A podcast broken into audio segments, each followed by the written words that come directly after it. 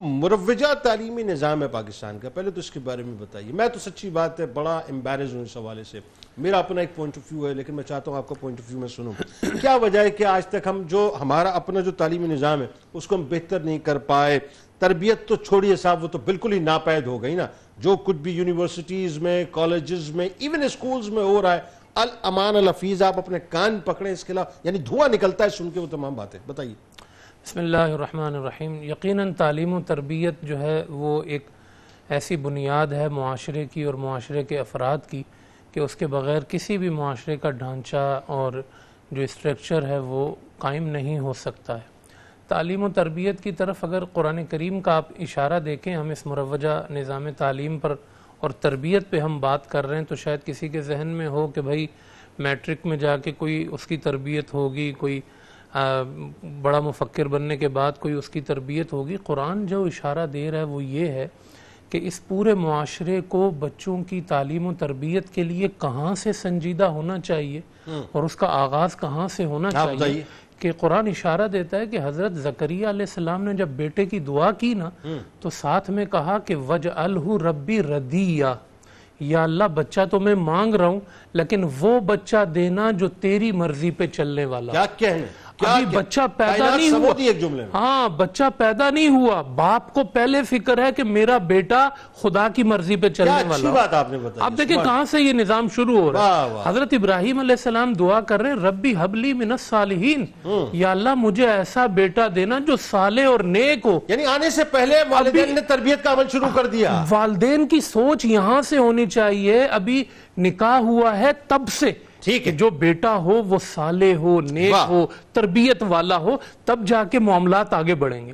آج ہمارے ایک دوست نے پروفیسر وہ کہنے لگے کہ ہم پاکستان کے تعلیمی اداروں کی اگر بات کر رہے ہیں تو کہا میں دیکھتا ہوں کہ جو بچے آ رہے ہیں ان کا جو ذہن ہے اور ذہنی سطح ہے وہ اتنی میٹیریلسٹ ہے ہاں۔ کہ وہ آتے ہی اس وجہ سے ہیں یعنی والدین کی طرف سے ان کو یہ سوچ نہیں کہ آپ نے جا کے کوئی اچھا انسان بننا ہے با اخلاق بننا ہے اچھا مسلمان بننا اچھا مسلمان کوئی اچھا کردار آپ کا ہو صرف ایک ڈگری تک اس کی سوچ ہوتی ہے کہ وہ کیسے حاصل کی جائے گی اور کیسے جو ہے وہ اپنی دنیا کو وہ قائم۔ جب بچہ یہی سوچ لے کر آتا ہے اور کہا یہ بتدریج یہ چیز بڑھتی جا رہی ہے۔ ایسا ہی بلکہ ابھی دیکھیں نا ہمارے یہاں جو سبجیکٹس میں بھی مختلف ہے آپ دیکھیں سبجیکٹس کے اندر جو ہے ان کی جو برانچز ہونا شروع ہو گئی ہیں۔ جی۔ ان برانچز میں بھی اب اسٹوڈنٹ اگر کسی یونیورسٹی میں ایڈمیشن لیتا ہے تو وہ سب سے پہلے یہ دیکھتا ہے کہ جی میں نے اگر یہ چار سال لگانے ہیں ان چار برسوں کے بعد میں کھڑا ہوا کہاں پہ ہوں گا؟ کون سی کمپنی مجھے ہائر کرے گی؟ کتنا پے اسکیل ملے گا؟ یعنی ٹوٹل اورینٹیشن جو ہے وہ پیسہ کمانے کے حوالے سے۔ پھر اس میں آپ یہ دیکھیں کہ جو تعلیمی اداروں کے اندر ہم دیکھیں کہ آپ کی اپنی زبان نہیں ہے جس میں آپ پڑھانا چاہ رہے ہیں۔ انگریز سے آپ متاثر ہیں زبان اس کی لے کر آ رہے ہیں۔ نظام تعلیم آپ اس کا لے کر آ رہے ہیں۔ ہمارے پاس قرآن کریم مکمل ضابطہ حیات ہے۔ نظام تعلیم کا مکمل سیٹ اپ ہے۔ مرعوبیت کو چھوڑ کر۔ آپ یہ سوچیں کہ اگر آپ نظام تعلیم دوسروں کا لے کر آ رہے ہیں تو پھر آپ کیا اپنی تہذیب کو روئیں گے؟ تہذیب کیا ہماری آ سکتی ہے؟ وہ کلچر بھی وہی آئے گا۔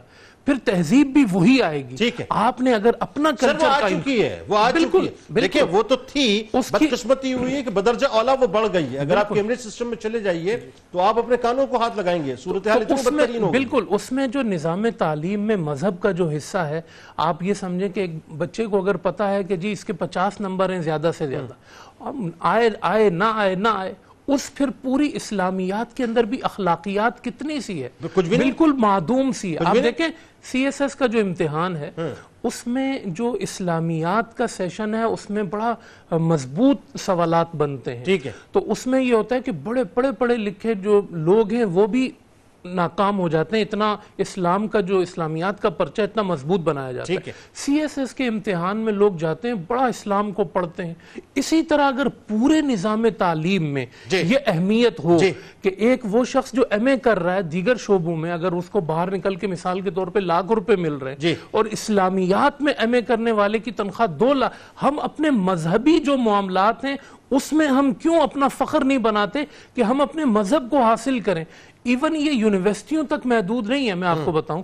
اگر آپ مذہبی اداروں مدارس میں بھی دیکھیں گے نا تو اس میں آپ دیکھیں گے ایک آٹھ سال عالم بننے والا۔ جی۔ اس کی تنخواہ معاشرے میں آپ دیکھیں گے دس بیس ہزار جی ملے گی آپ کو۔ لیکن اگر قوالیاں پڑھنے والے گویے جو ناتخاں ٹائپ ہیں اگر وہ پڑھ رہے ہیں تو ان کو ایک مجلس میں دو دو لاکھ روپے ان پہ ڈال دیے جائیں گے۔ تو جو تعلیم ہے دین کی ہم اس کی بات تو کرتے ہیں لیکن اس کی اہمیت نہ آپ کو یونیورسٹیوں میں نظر آئے گی نہ عام معاشرے کے اندر نظر آئے گی۔ آپ نے کہا کہ پہلے یہ ہوتا تھا کہ لوگ خوارزم آتے تھے بغداد آتے تھے یہ تو ماشاءاللہ بہت پہلے کی ہماری نادر مثالیں۔ آپ پاکستان کا ایک وقت میں تعلیمی نظام ایسا تھا کہ دنیا بھر سے مڈل ایسٹ سے لوگ یہاں ڈاکٹر یہاں آتے تھے اور آج دنیا میں بڑے بڑے جو ڈاکٹر ہیں یعنی یہاں نہ ذہانت کی کمی ہے نہ فطانت کی کمی ہے۔ دنیا بھر کے بڑے بڑے ڈاکٹر ہیں پاکستان سے ان کا تعلق ابھی جو ٹرانسپلانٹیشن ہوئی ہے ہیومن ہارٹ کی جو مطلب ہیومن ہسٹری میں جو پہلی مرتبہ ہوا ہے کہ ایک پورک کا جو ہارٹ ہے وہ اپنا انسانی جسم میں منتقل کیا گیا ہے۔ وہ ڈاکٹر غلام محی الدین ڈاؤن اپنا یونیورسٹی سے تعلق ہے۔ یہاں- تو اس, اس, اس نے بڑے پرائڈ سے یہ بات بتائی کہ میں پاکستانی ہوں میں کراچی کا ہوں میں ڈاؤ یونیورسٹی سے تعلق رکھتا ہوں۔ لیکن سوال میرا یہ ہے صاحب کہ اس وقت جو صورتحال ہمارے یہاں بنی ہوئی ہے یعنی آپ یہ دیکھیے کہ اسلام کو کم سے کم کر دیا گیا ہے۔